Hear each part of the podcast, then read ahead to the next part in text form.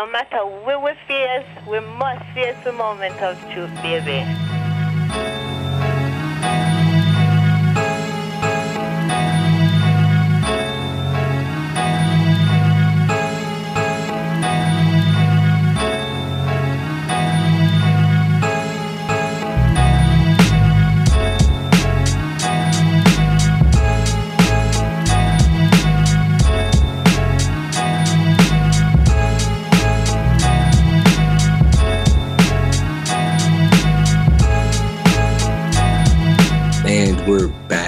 Another episode of the Stereo Bros podcast. It's your boy P and L. Who else we got in the building? It's Chazzy. What's up, guys? We got a special guest. Introduce yourself. Lil Rib is making her debut on the podcast. I don't know how to feel about this. Um, Hatshepsut is out on a mission, saving ovaries and people and all types of shit. So Lil Rib is gonna fill in for this episode. Depending on how it goes, you know, we'll see. We'll see how this this plays out. We should have made you introduce Larib first of all Um, because listen, I was in my trailer waiting for y'all to get it together because it felt like I mean, like the way people eat tacos and all types of other shit before I could record. This how podcasts break up. you know I?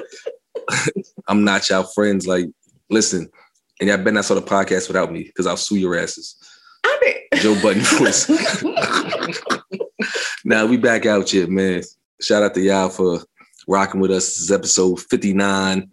This is the Columbus Circle episode. Actually, no, this is the Indigenous People episode because we don't acknowledge that that Bozo. I know the Italians love him, although he's a very revisionist history figure for the he's Italian. on his universe. way out of here. I don't like little kids are not gonna know who that was. Running out on the Mayflower. He might, I don't know, like instead of like neo Nazis, maybe neo neo Columbus. Neo Columbus, Colo- colonial, and I mean that's the real neo thing. colonials like they may try to walk down your block with them with the powder wigs talking about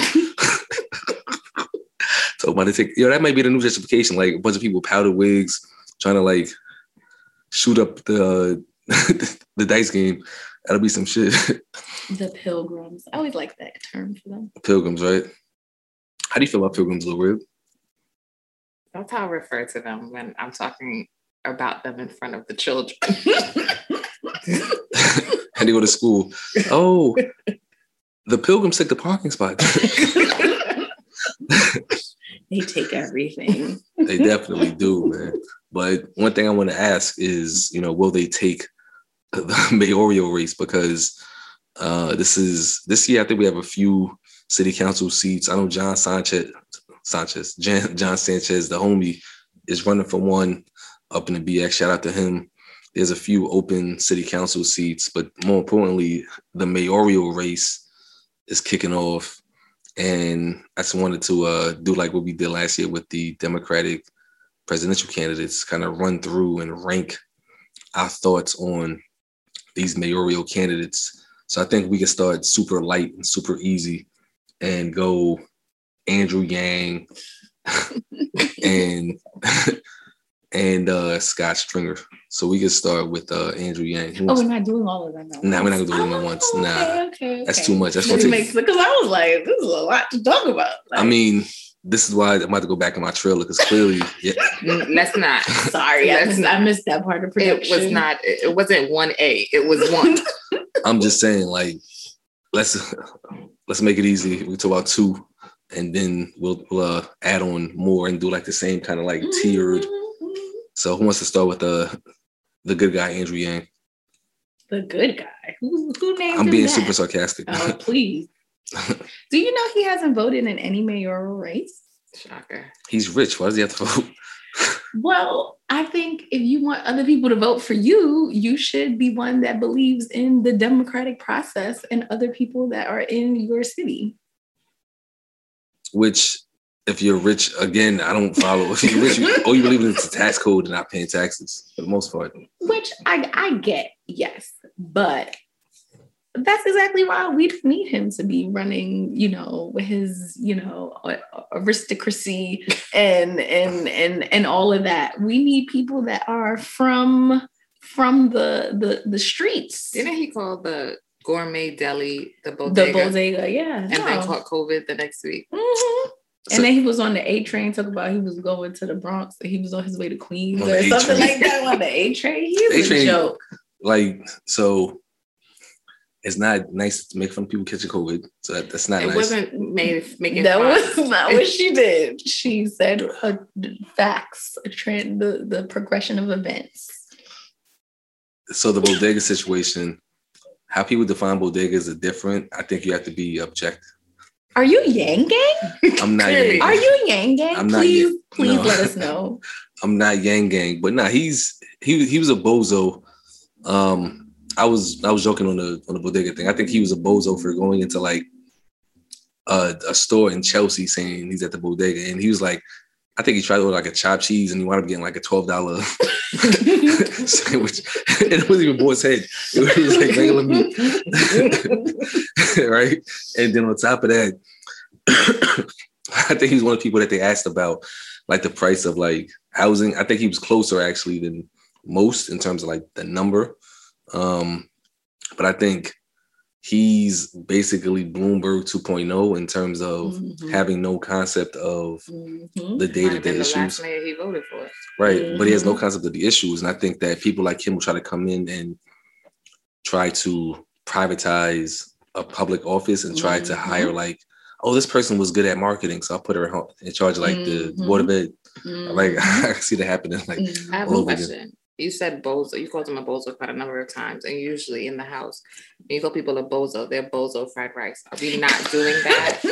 because just asking for a friend. Nah, nah, he's definitely bozo He's fried bozo rice. He's bozo fried rice. I mean, just asking if it was culturally not appropriate. Nah, Okay. I think it's totally appropriate. Like, and I'm not calling him bozo fried rice because he's of Asian descent. I'm calling him bozo fried rice because that's what I call old bozo. just to be clear, Disclaimer. just just to be fully fully disclaimed. But I read it. There was a New York Times article that was speaking about the foundation that he came from before he decided to run.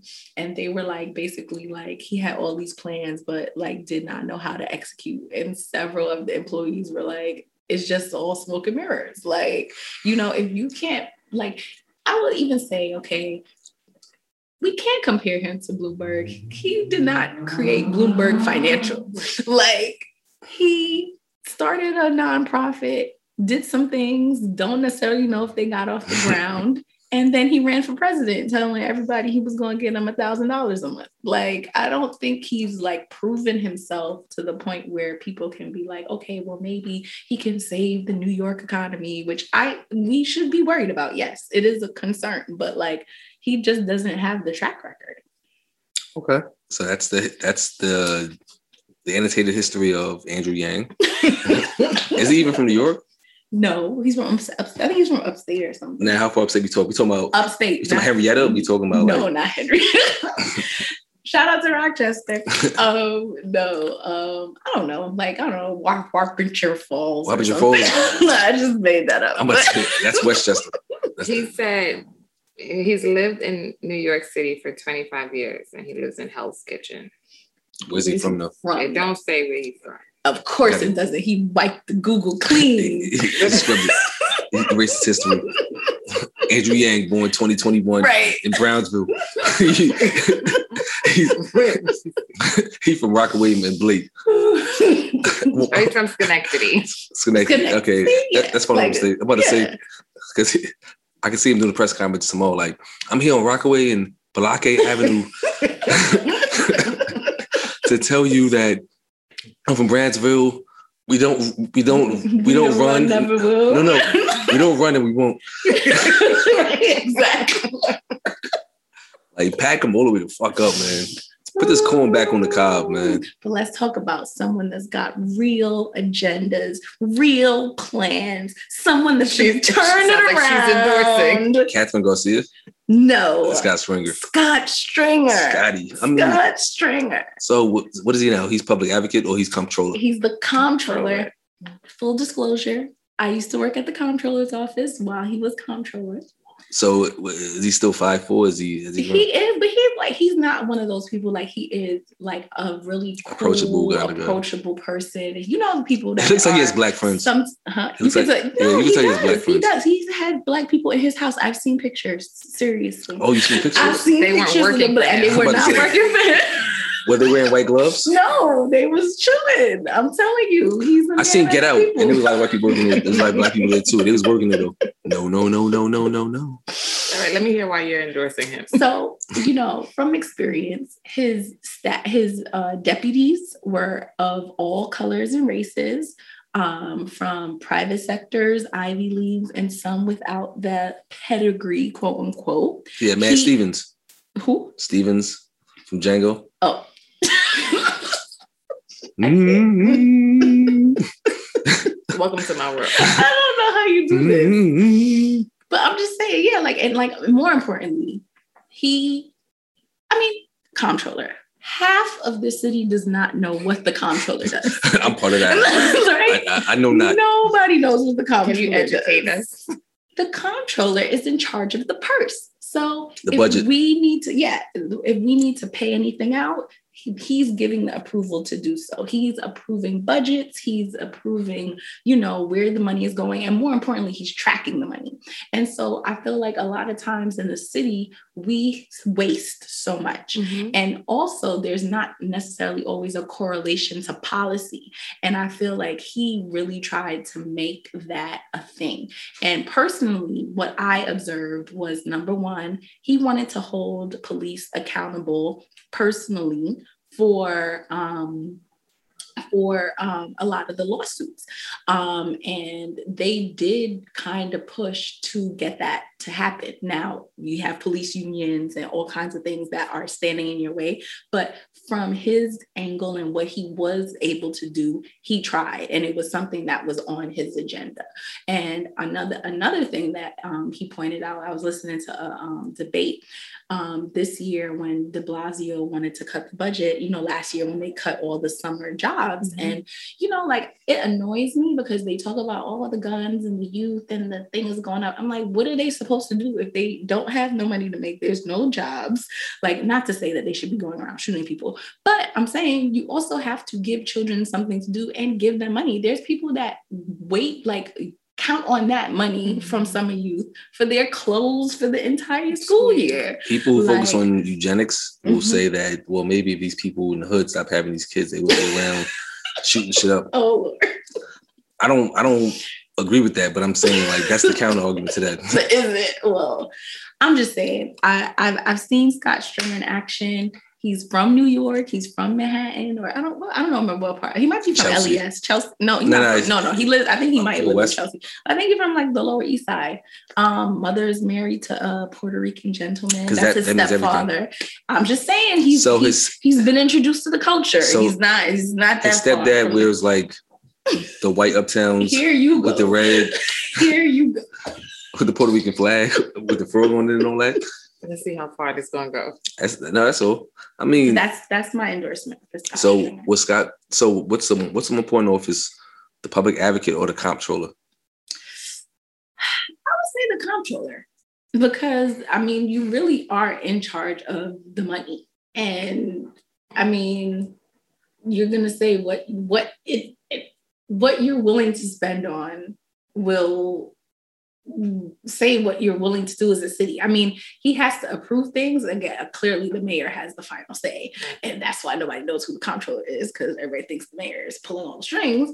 But I definitely think that he did a lot more with the office than possibly Previous. some people have in the past. No, that's, that's definitely good to know. And then I think for me, my concern with all of the candidates is that I feel like like it's easy to be super tough when you're like public advocate or comptroller, right? Because Mhm. like De Blasio was a great public advocate, but when you have to represent the entire city, Mhm. it's harder to then be as like um hard nosed on certain things because you can't just serve no actually i'm saying it's differently i feel like everyone can pander to the heartstrings of us as a people when they're trying to get elected but then when they're actually in office will they actually do anything which is why like i respect certain offices like AG, I feel like you almost have to be in those kind of offices to make a change. Like Jumaane, like those kind of people, you got to be in certain positions to where Mhm. you're not necessarily as focused on your career. You're focused more on making a change because if you Mhm. focus on your career, at some point you get to, like you get to a place where you got to turn into, um, you know, Councilman Tate, right? Like you got to turn into like a politician. But And I also think that goes back to the same part of what Erica was saying. Like, we don't know who runs the city, right? We I think a lot of people have this idea that the mayor runs the city, but there are so many people that are under him that are really making the day-to-day decisions. Mhm. And you know, not that I, I I don't love De Blasio, but at the same time, he's almost like the face. He is the face of the city. Mhm. So everybody's gonna go to him when he does something that they don't like. But it's Mhm. not necessarily just him, Him making right. these decisions. Mhm. But we don't know. Like that's why certain people get the privilege and because they're not calling de Blasio's office. Like if something happened, everybody wants to call de Blasio. They're calling the people who are really going to make a difference for them. Mm-hmm. Councilman And that's Tate. how they're seeing the change. and patting whoever the pockets they need to pat. Right. Is that well more importantly. Listen, if I wanted the Queen's Shop project finished, I would have. that's what I would go through. Oh, that's from um I was like, what? Yeah. I was like, is this from uh the wire? the power, which comes back soonish. Nah, but listen, like it sounds like out of Yang and Stringer, we're gonna advance Stringer. We did really well with the Democratic primaries. Yeah. We, yeah. that was we That was were good kind of on point. So we got one vote for Stringer, Stringer or Yang to proceed. it sounds like it's unanimous for, for Stringer. Yeah. Yang is parked.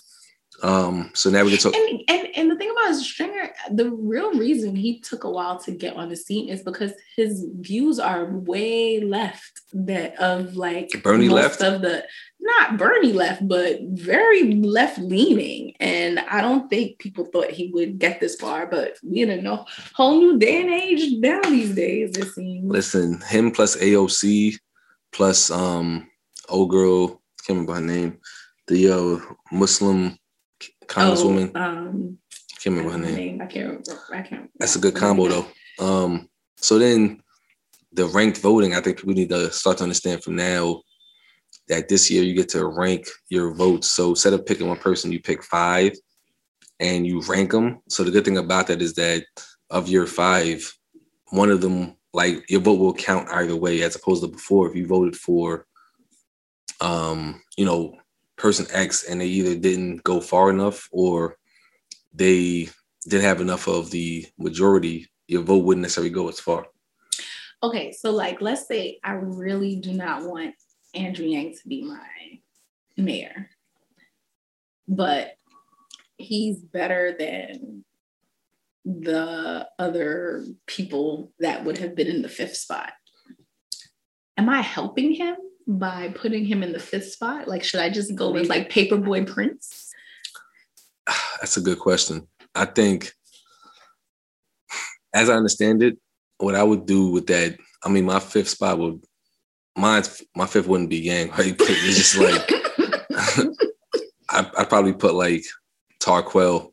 Paperboy Prince. That's Tarquel. the, the, the, the rapper that's running. Is that his name? N- Nah, it's, Oh. it's definitely, it's definitely Paperboy Prince. I would, I would pick like Tarquel from like Rockaway and Somers and just, just put him like, I should have known. no, but it's like, if, I think if you put him on the ballot, you, you're gonna give him some. Momentum. It also depends on who's in your top three. If your top three is like Stringer and X and X, one of those three is probably gonna like get Mhm, far enough to where your right, vote, right. like your vote's gonna like Right. go there. Mhm. So I think putting Yang fifth is not necessarily gonna help. Like I don't. I want to go back to the days where like these Yangs and these Ross Perot's wasn't taking that seriously. Ralph Nader type dudes like pack them the fuck up. Like like, I mean, I, like, are we not evolved enough that you know, just because you see somebody on television and they have name recognition, like No. you, they're really a I think candidate? sometimes people see there's five bubbles. I gotta fill in all five bubbles. Like Yeah. I don't know who this person is. Didn't Bloomberg run for president last year? Oh yeah, he did, and he Mhm. spent like A ton of money. he spent like what half a For billion? no reason. No, he spent hundred million, so- some shit like that, and didn't even get on the fucking ballot. But it's just like um, that was a, that was a fucking waste. But it's because when you think about it, outside of New York, people who are business people, millionaires, have been running for office and winning Mhm. for decades. And it should even now in Alabama, a former football coach is a fucking senator. Oh, Tully, Tully, Tommy Tuberville. Yeah, Tu- yeah. Yeah. Just pathetic. so now that we have a decent understanding of, of uh, ranked voting, we'll keep unpacking that in future weeks as we. Just don't forget, primaries are June 22nd. So Thank you. my please daughter's birthday, out. so don't forget my daughter's birthday. We also vote that day too. Facts, facts, because we don't want to have to uh, show up to your crib and start, you know, Are they aggressively. still doing the mail-in ballots? I Is don't- that still a thing? the world's open. So right, maybe not. like COVID, COVID's Yeah. done, so everybody back to normal. I don't want to show up to your crib and, and start like booting you out like the British did in 1917 to the people that lived in what is now Palestine. Is that Israel. what happened? Basically, after World War, no, World War One ended 1917, 1918, and they went there was like, yo, I know y'all been living here for a minute, but we promised these people, European Jews, hmm some land, so we're just gonna put them here. And it was like, wait, what? and then So I think they were like playing both sides. Nah, it wasn't playing both sides. No, Basically, Britain. so Britain historically has been one of the worst imperialist countries. Period. Right? Like there was a there was a, a saying, "The sun will never set Mhm. on a British flag," meaning Mhm.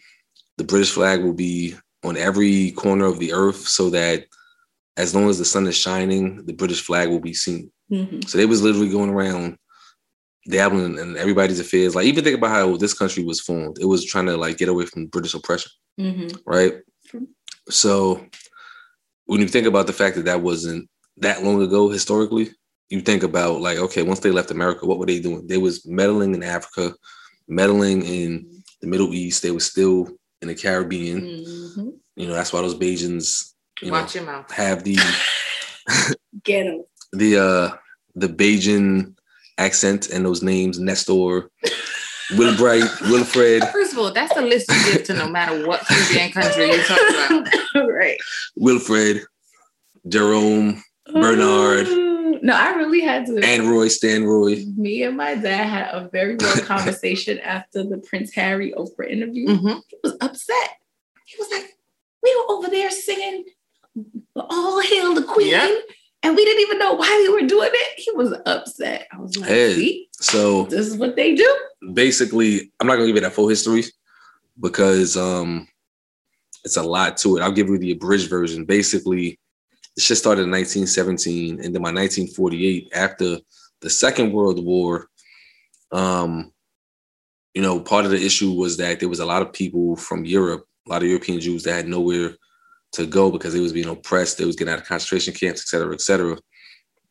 So Britain basically, like the the winning countries, the allies created the United Nations and told them we got to figure out where people in the Middle East are going to live. So Britain had already been promising people land for three decades, basically, and then they said, "Well, we're starting this new organization called the United Nations. They got to figure out how to properly divide Israel and Palestine, or like to how to create an Israel and then keep a Palestine."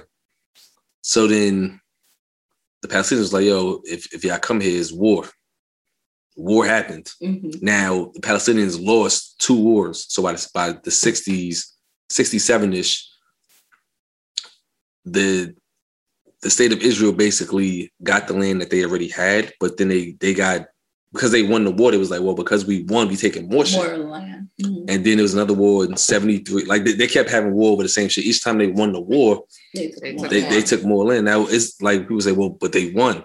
Yes, but the issue was that they had the support of several countries. You think Canada, Britain, the US, Mhm. mad countries was giving them military power. And to this day, we pay billions a year in taxes to Israel. And modern day, basically right But now, what is the advantage? Like what? Like like what do we get? I can't. That's the thing I don't understand. And what's crazy is that the Palestinians back in the day, you know, what the now Palestinians, they used to live off of the land, and that area is very good for things like palm oil and Mhm. olive oil. So, you know, as these settlers came in, they were bulldozing all of the palm trees and destroying their way of life. So that also created like it wasn't Mhm. just like a peaceful coexistence. It's never really been peaceful Mhm. right? Um, but prior to Britain involving themselves, people kind of coexisted, right? But then you also have to think about the countries that were next to there, like Jordan, Egypt. All these countries had beef in the situation as well. Mm. So when you fast forward now to 2021, it's like, you know, one of the things we, we talk about a lot, we talk about this off air is how do you have these kind of conversations at work without getting offended or Unknowingly offending. Unknowingly offending it. And people may say, well, right is right, right, you know, right is right, wrong is wrong. And like, listen, we get that, right? But I think sometimes people often want to have these conversations and talk spicy behind closed doors because they feel like, well, like even with this kind of platform, like people have said, oh, you gotta, you know, talk your talk. And I'm like, talking my talk in a situation where I, in the words of Dame Dash, I have a boss, right?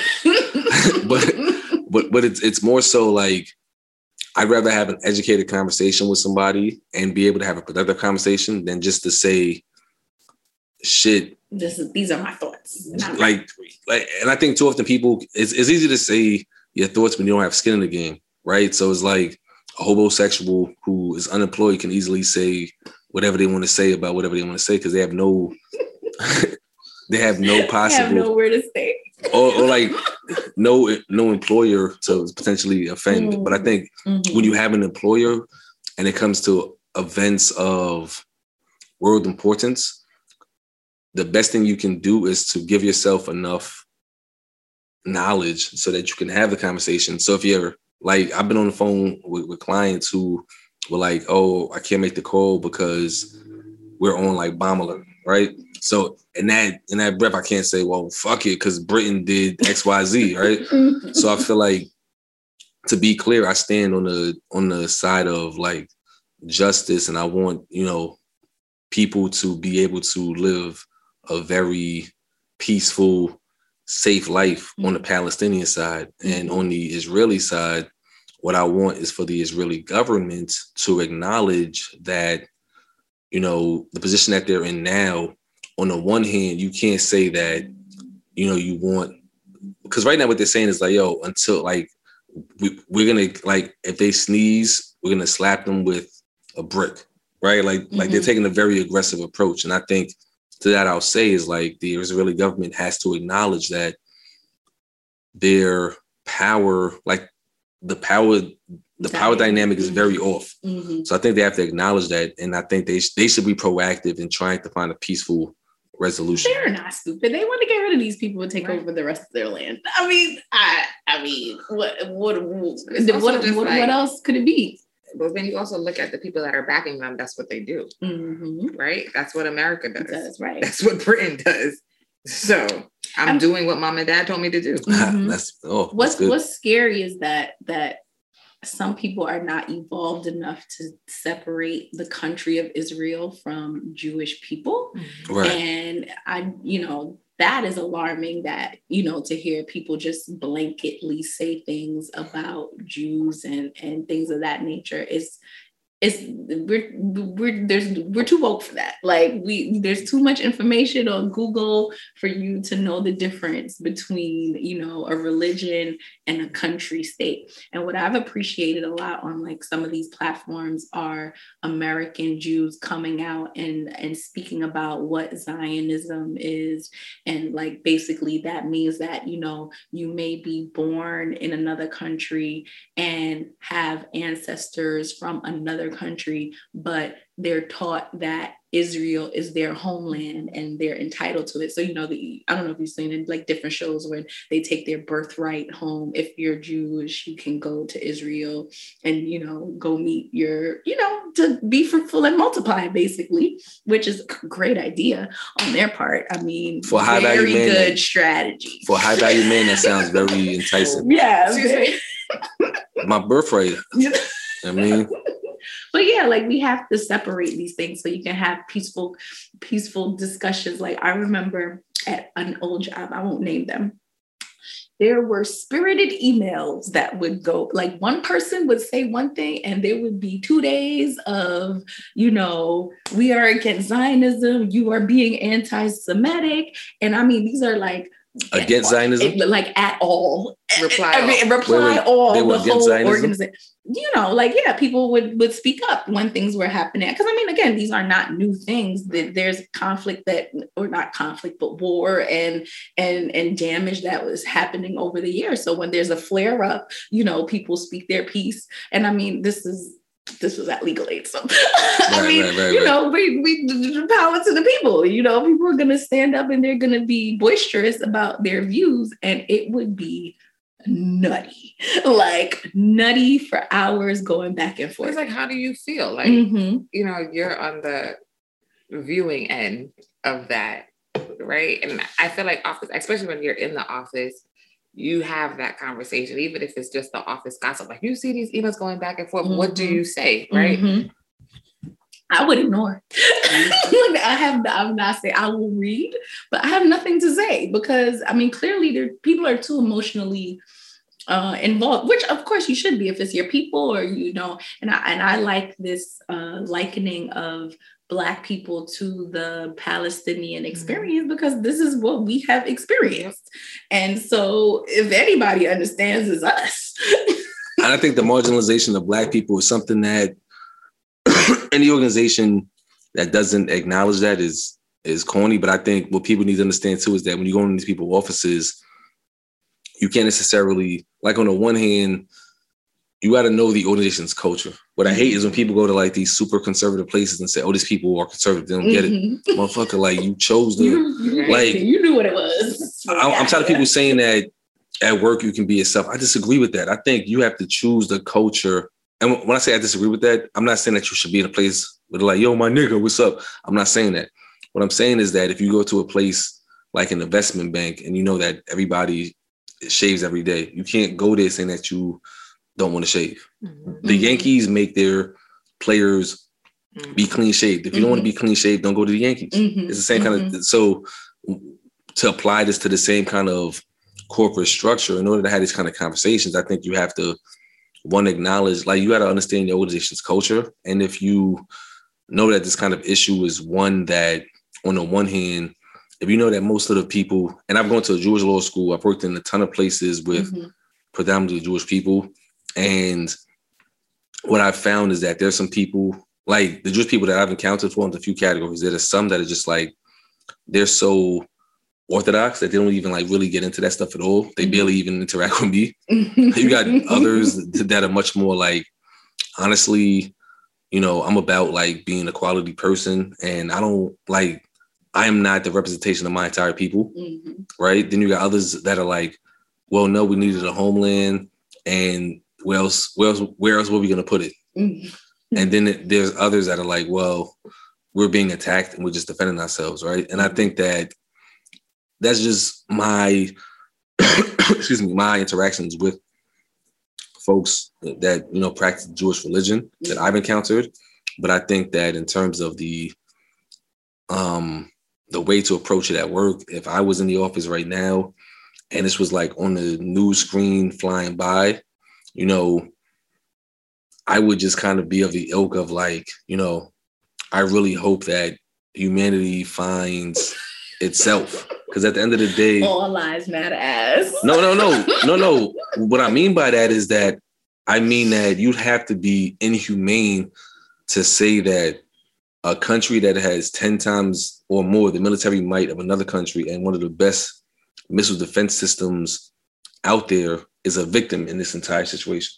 Like that's yeah, how but it's, it's funny you say that because I have a friend that works for an Israeli run firm Mhm. and loved it.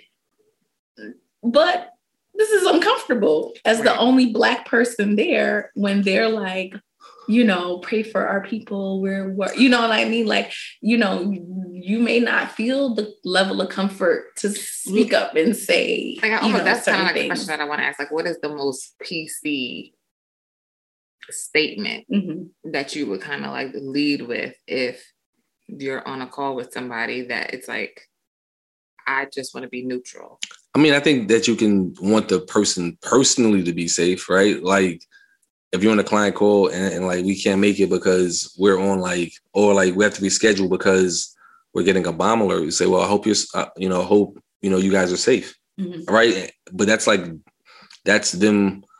It's almost like a reverse generalization, right? Like instead of generalizing like everybody in Israel is bad, right? Because you Mhm. can't say that, right? Right. The same way you can want the best for your client or your friend or your colleague who works at it in this really place without saying like you can condemn the actions of their government without condemning them. The same way we're in America and people can condemn the deaths of George Floyd and these, and these are people without condemning us. Yeah, but that's if you don't agree with the the philosophy. No, no, but that's what I'm saying. It's just like even like the American philosophy of justice. You can Mhm. condemn the fact that so many brown people are losing their lives in America without condemning brown people in America. Mhm, mhm, You know what I'm saying? I think mhm. you can have intelligent dialogue, but in terms of actionable items too, I think people need to really be writing to their congressman or woman and saying that they don't want their tax dollars to fund Mhm. something that they don't agree with. They Now, have um some, you know, like the right the fill-in things, and uh, I already received a response back from one of my con, con- I think from uh, Senator Gillibrand, she said and I said she didn't do anything. I have said that before, but look, she's doing things. She she, responded she was to my email. she was on Jesus and Mero too, but she was also probably like, "Yeah, Erica, I got you," exactly. And that that's probably all you're gonna get from her. I'll take it. It's an acknowledgement. I was Yeah. gonna say understanding who Mhm. works in their office. Exactly. So I mean, I think that the moral of the story is that you can discuss it in the framework of, you know, I think things that you want to avoid are saying, oh, you know, everybody of the Jewish faith is responsible. And I think if you want to condemn the actions of the Israeli government, plus the British, American, Canadian, and every other country that supports that power structure, you can do so, right? And I think that's valid. Like I don't think that's gonna, I don't think that's like an un-PC thing to do, right? If you're at the water cooler and you say, and someone says, "Oh my gosh, it's so crazy what it's so crazy what the Palestinians are doing," you can say, "Well, I mean, it's really the British fault," because that's gonna be like, "Wait, what do you mean British? What have to do with this?" And then you can say, "Well, actually." In 1917, do you know what happened? watch this video because it's, it's like YouTube videos and Instagram videos, and you can kind of say, well, even if 1917 is too much to start from, start from 1948. Mhm. You know, after World War II, they called the shit up. The United Nations had no idea what doing. Mhm. They had no idea what they were doing, and they created the modern version of Israel. Okay, so I want to know, am I alone in this? Like sometimes I think about how we are not prepared for like real war. Like all our wars, at least in like modern day, is like somewhere else. Okay, yes, they flew a plane into the towers, but it was not like a constant fear of being bombed daily. The I Cold don't War. think we have that. I don't think No, we. I'm talking about us, Oh, like, nah, like, nah, like, yeah, you gotcha. know, ge- geriatric It took me. millennials It took me marrying him to know like we had bomb shelters in In schools. in schools. Oh yeah, Yeah. when I was a young girl. you got yourself a PYT. Hey. She, she, she, Hey. she on there. Not not in the uh, Robert Kelly sense. But for those that grew up in the city, if you go to like a public school or you work in a public school, you will see the fallout shelter signs are still in the school because during Mhm. the Cold War, people used to have to like they used to have bomb drills and used to go in the hallway and like hide their heads and shit like that. Which I don't really. re- I think we maybe first grade I did that maybe once, Yeah, but I don't. We don't. But like, we're not prepared for war. Nah, like, we would not know what to do. eh, Listen, listen. All of these white supremacists out there in the forest shooting guns, be over here drinking Clase Azul Right. and and calling each other demons, but they won't even like Where- fight a parking ticket. Where's where's uh what's what's the guy not fucking around? the dude that had the people during the protests, um, and he had the guns, and he had a whole bunch of people walking around, all the black people walking around in like um in uniform and guns, and they were like doing the turns.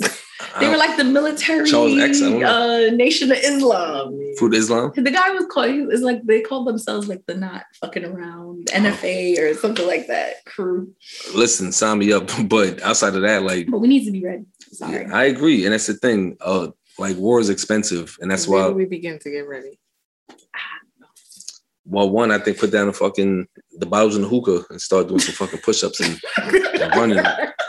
If I see one more grown man talking about white clouds, I'm Those white clouds. Like people be doing hookah and it's like white clouds only and shit like that because Oh. they be oh. blowing the clouds with their hookah, batting their eyes and shit like that.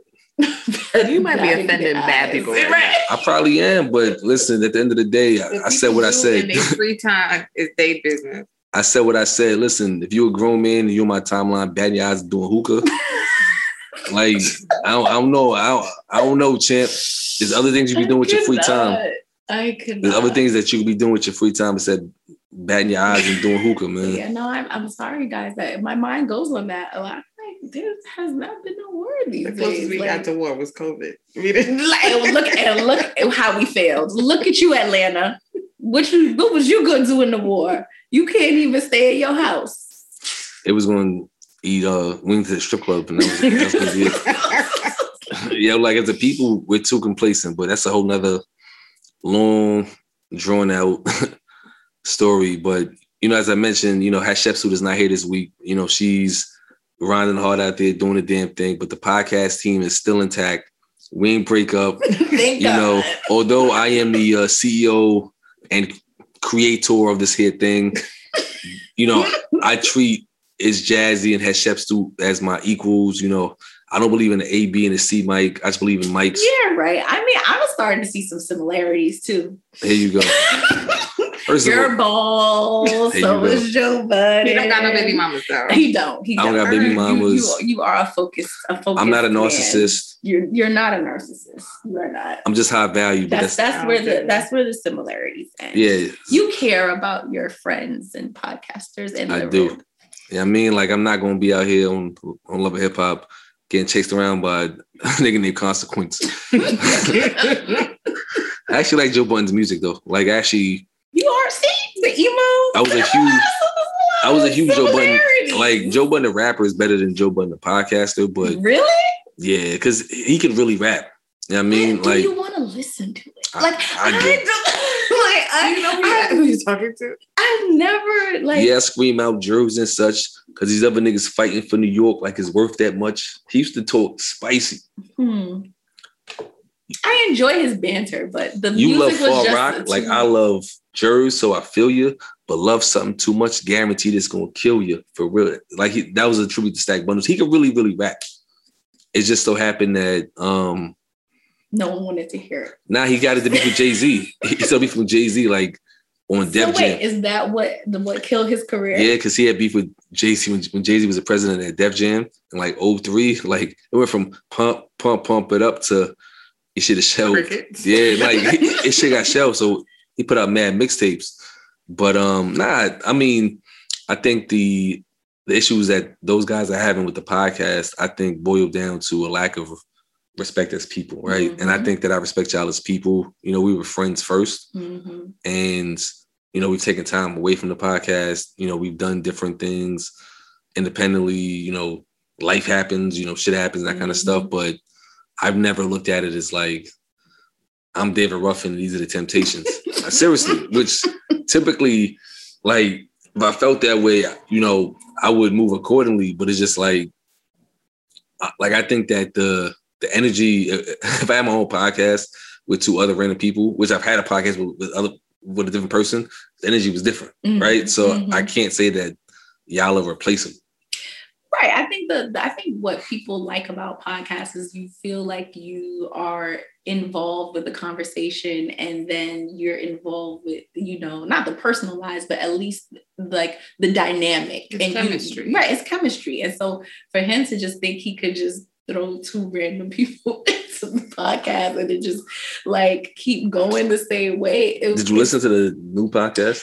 I love that they're mad old and they just be having mad old man references. It's hilarious to me because it's just a, a departure from what it was, but it's different. Like, and, and to be honest, you know, I actually felt away after this thing with Olivia Dope transpired because, you know, over the years, yes, you heard that Joe Budden is abusive and he's done these things, but and I never really listened to his music. So it wasn't like I was a fan. But after listening to him on the podcast, I'm like, oh, this dude is smart. Like I understand his view. And, you know, of course, I, I think he's a little misogynistic, but it's always good to hear other sides and arguments, you know, and I, and someone that can at least back it up with some sort of logical thought. But that like exchange that I heard on that podcast with him and her, I literally viscerally reacted when he told her, bitch, push a button. And I don't know her. I mean, I know who she is. I know she's from Brooklyn. She went to Schuyler. Like, I know who she is. But and and for me, it's like this is a smart girl. She's from Brooklyn. Mm-hmm. I know she wasn't feeling that. Right. Like, and it did not shock me that she left. And it's kind of like, well, is he just playing that up for the camera, or is he just like really a rotten person? And is this somebody that I should be supporting with my like or view, or because it's contributing to his empire, you know? Yeah, but it's funny because I was talking to one of my young boys about this earlier, and I was telling him, you know, I used to rap because he was saying that, you know, you should think about writing and this kind of stuff. But I'm just like, when it comes to the industry, what I hate about it is that there's so many people that they think they're smarter than what they actually are, but it's also like such a low barrier to entry. I've said this, mm-hmm. you know, countless times on the podcast, but it's, it's such a low barrier to entry that you you come across people from all walks of life, and some people just says they're saving grace. But it's also, I think that a lot of people without morals, they'll call a Tyler big bro if he got more money than them, or, or, an opportunity to get some money, right? So it's just like mm-hmm. most people in the industry overlook clear character flaws for a bag because they don't have any other choice. But mm-hmm. that's why, like, an Olivia Dope is not going to stand for that shit because she's like, you know what? I, professional. I'll go do, do some like corporate shit mm-hmm. versus standing this as, as opposed to somebody that's just like no soul shit searching for without this mm-hmm. you know I'm I'm back in the strip club but I think so you know my mind is always just based off of like where people like mentally their mental health aspect of it and you know I just feel like just from watching when Joe Budden was on like love and hip hop and that kind of stuff, like it is very clear that there's some sort of mental, health. People pose in Times Square. But it's not that it's not that it's an excuse. Mm-hmm. But I also feel like it begins to give context on who a person is mm-hmm. and why they act the way that they do. Mm-hmm. And like I said, I, you know, I, I feel like clearly there's something that needs to be worked on. Mm-hmm. But you know, I'm sure there's layers of reasons as mm-hmm. to why he feels he can say what he wants or why he does what he does or says what he wants to say because there's some things in there that he needs to fix mm-hmm. himself. Mm-hmm. But it's it's also shocking that like they could be friends with him knowing that like like I don't think maybe the demise of the actual relationship was shocking to them, but I don't think the, his actions were shocking like this, he, he like talks, that, he spicy. Like, you know, like I, I I'm pretty sure they knew this is who he is, but maybe they just thought he would never do that to them. And that's the thing when people make that mistake. I think everybody I've known who I've always thought was like a narcissist, they get off on pushing buttons. And I think how you deal with this kind of people is you got to be super direct and just let them know, like, I'm not the one right? Mm-hmm. And I think sometimes those people also prey off of they need to be needed. Mm-hmm. They want to be in control, right? And if you look at a lot of his relationships with people mm-hmm. as told through the public eye, is like that control structure, right? Mm-hmm. And you know, I think mm-hmm. Tax said at one time on his podcast, like, oh yeah, I saw that. Like he focuses on like trying to manipulate like young Dominican women. Which free tax though. When's tax coming back? I don't know. They said that they said he got a time cut already, but I think he's still fighting another case. I don't know, but I, you know, but I think for me, it's like the power dynamic, and it's just like the clear. It's a clear pattern, and I mm-hmm. think um that's why with the industry, it's just like I'll be trying to talk to people sometimes about like business stuff, and it's just like the conversation people be trying to have is like, oh, you know, come do this on my platform and I'll promote your joint. And I'm like, well, what about ownership of the content? oh, it's gonna be mine because it's on my my platform. In the back of my mind, I'm like, I do this shit. I do this shit every day. Like I I do Mhm. Corporate contract stuff on a regular basis. So why do you think? So I, I started asking questions. I'm like, well, what about like a non-exclusive license, or what about you know a reversion and this and the third, and just like, oh yeah, like I mean, I could just send it to my lawyer, but honestly, like we we don't even need to do the lawyer thing. I- I'm sitting looking at them like, and you realize quickly that for people that don't have any alternative, the music industry, the podcast industry, the entertainment industry generally, for them, they just want that shot because they Mhm. think if I just get in Yeah, the right. door, it won't work Mhm. out. You get in the door, Mhm. and you quickly realize like it's very much like dog eat dog and very much built off of like manipulation and power structure because a lot of people that get into it don't have the talent. That's what I'm saying. With Joe Budden was disappointed is that he can actually rap, Mhm. right? And he actually does have a decent opinion, but I think when you peel that back and you see the Rory and, Mo- and, and Mal situation, I never listened to the podcast that much, Mhm. so I can't really say that you know they'll be missed Mhm. but it's more so like the Olivia Dope situation. I think is really trash because I think that no woman should be made to feel uncomfortable when, when trying to get a bag, right? Like Mhm. you should not, you like, and to your point about her her educational background, I'm happy she had the power to walk away. Mhm. A lot of people would have just said, well, they would have laughed it off Mhm. just to like get to the Keep the bag, right? And I think you know that kind of power dynamic is like super scary. So I'm hoping that on a go forward basis, we can start to actually appreciate like actual content from like people that are great people. But again, for the people that are desperate trying to change their lives, they they will literally big bro Mhm. somebody that's 16 years younger than them because he got a bigger bag.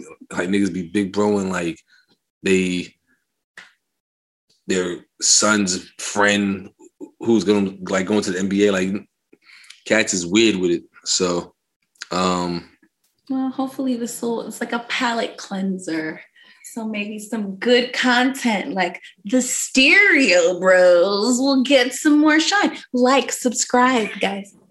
all, all, all figgity facts, man. And you know that that also touches on like a lot of groupthink, right? I think sometimes people hear these stories and they just pile it on, and that that reminds me of Kwame Brown, the number one draft pick from the Wizards in 2001. You know, he had a 12 year career. He averaged like six and six, 6.6 rebounds, which is you know serviceable.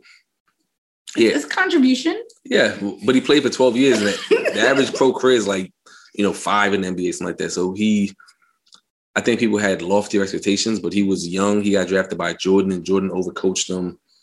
You know, Jordan was an asshole. Can you be right? Oh, can you be over So yeah, so Jordan was a type that apparently was working him out three hours before the game, and then he get in the game, be tired of shit, right? So it's stuff like that, right? Like, and he was on the team a bunch of old ass men that were trying to like hold on to their spots in the league as much as possible. Then he went to play for Kobe, who also wasn't easy to coexist with. Now, was he the best center ever? No. Would he have probably been better?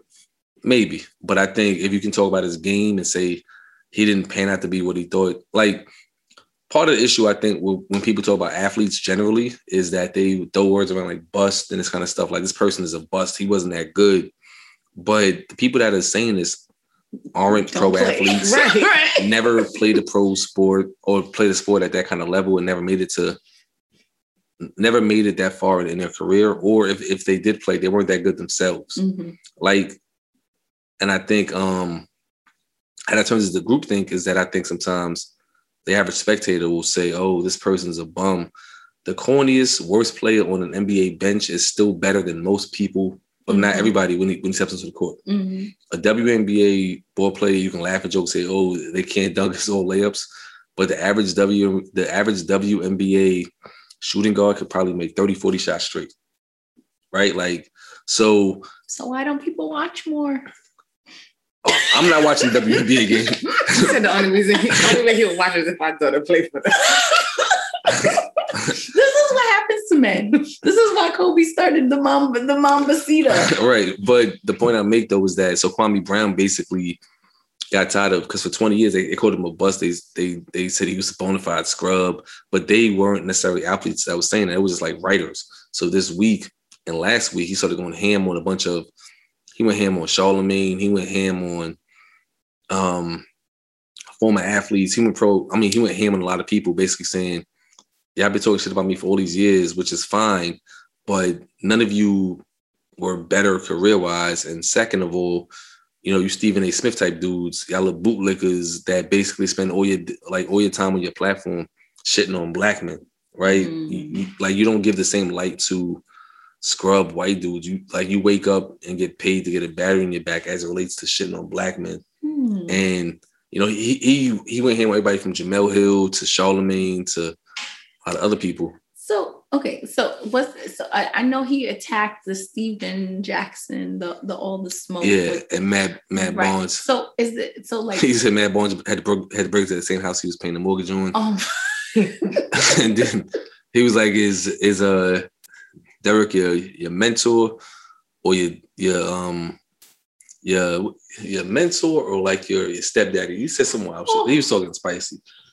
But like, okay, when he says that they're shitting on black men, is it not just the nature of the NBA being like 85 to 90% black? I think I think what he's saying is like if you say like LeBron had a bad game last night, cool.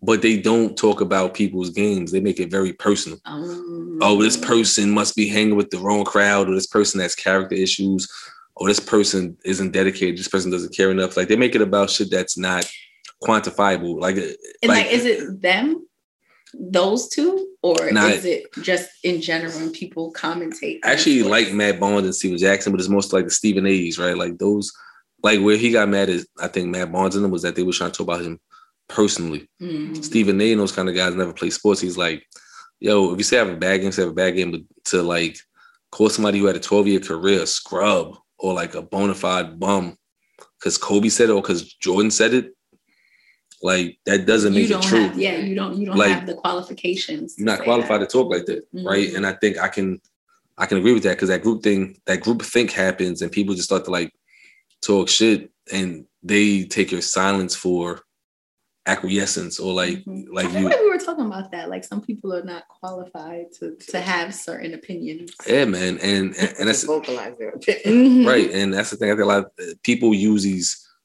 these Twitter platforms and these other platforms just to like say shit sneakily that nine times out of ten you wouldn't hear it, Mhm.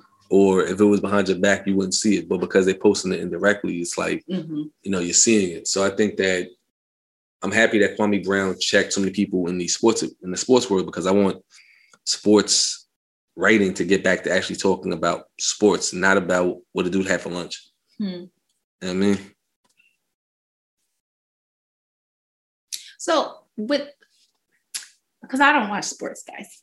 I have you don't watch cricket? Zilch in shut up. I don't watch no cricket. I have zero Surprised. interest in sports. Soccer. If anything, I will go to see the Brooklyn Nets because it's like not too far from me, and like, yay, I went to a game. You know, Big I baller got- brand. Everything else. right it's everything else like, like but the game um but why do men i don't know like it's like i see what he means with the kind of like tearing down part of it but i feel like there's like you, the way you speak to like i would never say something out of my mouth that i would not say directly to Right. someone's face Right. in the same way but i feel like like you're saying like people get a platform or they get a chance to say something and it's like they go for it whether it's just for the attention or you know whatever. But i feel like everybody should like you know when they say like you know i could tell you can you've never been punched in the face before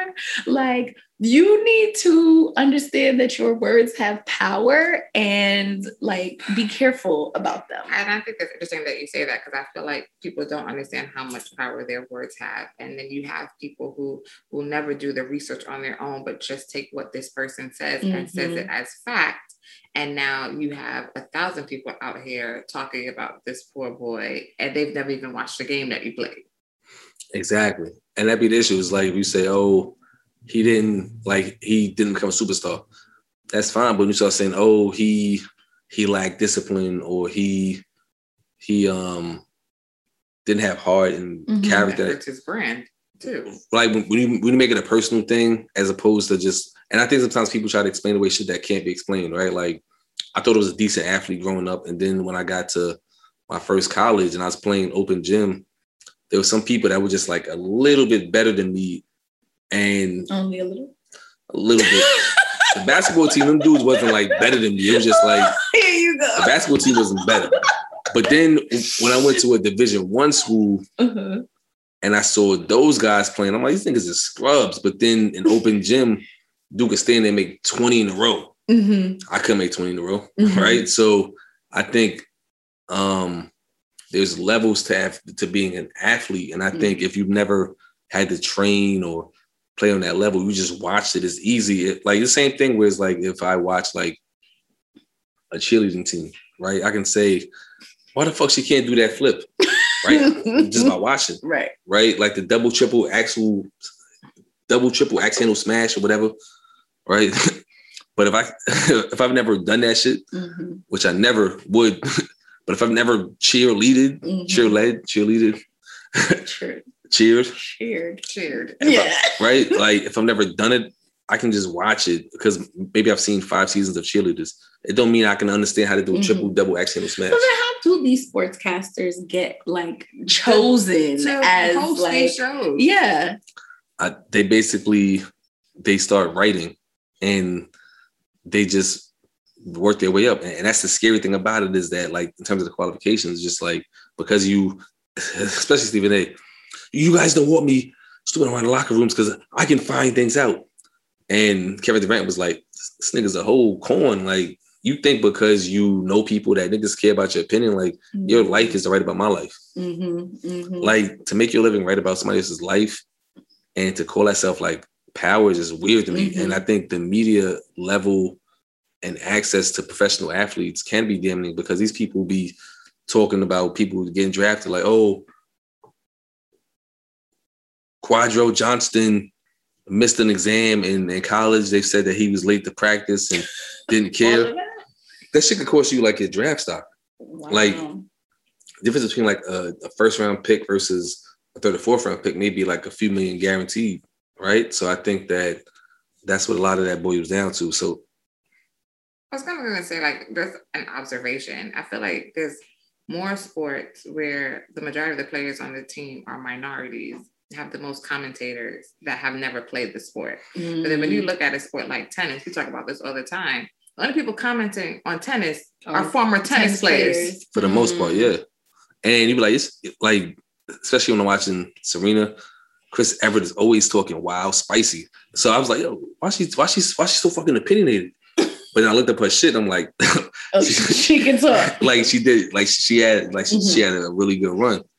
But yeah, that's the thing. I I think because of that lack of connection and credibility, it leads to groupthink because people are bringing in their their presuppositions and their their um stereotypes and assumptions about people into this. And once you actually learn some of these athlete stories, like it's a wonder that they even made it to that kind of Mhm, platform. You know what I'm mhm. saying? So I sort of say that, you know, say no to groupthink. Shout out to Kwame Brown for standing up to uh Well, he's entertaining. If nothing oh he's mad else. funny. He's mad funny. he's mad funny. He's mad funny. So I want him to win, but um my closing words for this week are um I'm anti white clouds. So all of this men doing hookah on my timeline, like knock it off, go do a push-up, go do a pull-up, but please stop with the with the hookah on the gram, batting your eyes and like holding it holding your phone and blowing at the phone, blowing like what is what is the per can wh- when when when somebody hears this, just call or text me or DM and just explain to me what's the purpose of of like emulating a woman batting your eyes while blowing that hookah. Because Who's saying they're bad? Their First of all, eyes. why are they still on your timeline? Like, what is happening? Why are they still your friend? I don't know. I be trying to mute people and all kind of stuff, but then in, if I mute everybody, whose story am I looking at? I, like I'd rather you not do it. But uh, those are my parting words. Say no to the white clouds. Say For no men. to the white clouds. What are my parting words? I don't know. Something positive. Um, guys, I'm going to Vegas for Memorial Day. I am balls to the wall, vaxxed, and out in in the open. So I initially thought that I was going to be one of these vax people that still wore the mask so that I would, you know, model behavior Mhm. for the community so that we can continue to mask because I have not gotten a cold. I have not had the sniffles. I like masking. Mhm. But then I'm like, I'm gonna go to Vegas and nobody's gonna have a mask, and I'm gonna be the only one in my mask, and I'm gonna feel like like like a weirdo. Mhm. So I mean, I'm just I'm talking myself into my confidence in my masks and matching my outfits with my masks and doing what I can to be as safe as possible. So Mask on. yes, ma- yes, mask There you on. Mask on. I'm echoing Erica's words. Keep your mask on, New York City, please. because the COVID ain't over. And um, Erica, I'll see you two weeks after. Yes, I yes, yes. No, I will. I will be. I will be uh, keeping to myself until. But I can't wait till the rib comes back because I want to. We have to have like a special, like it's jazzy married edition with her, so that we can, you know, like talk about the love and like get people to love more and you know settle down. You know. Kawhi laughed.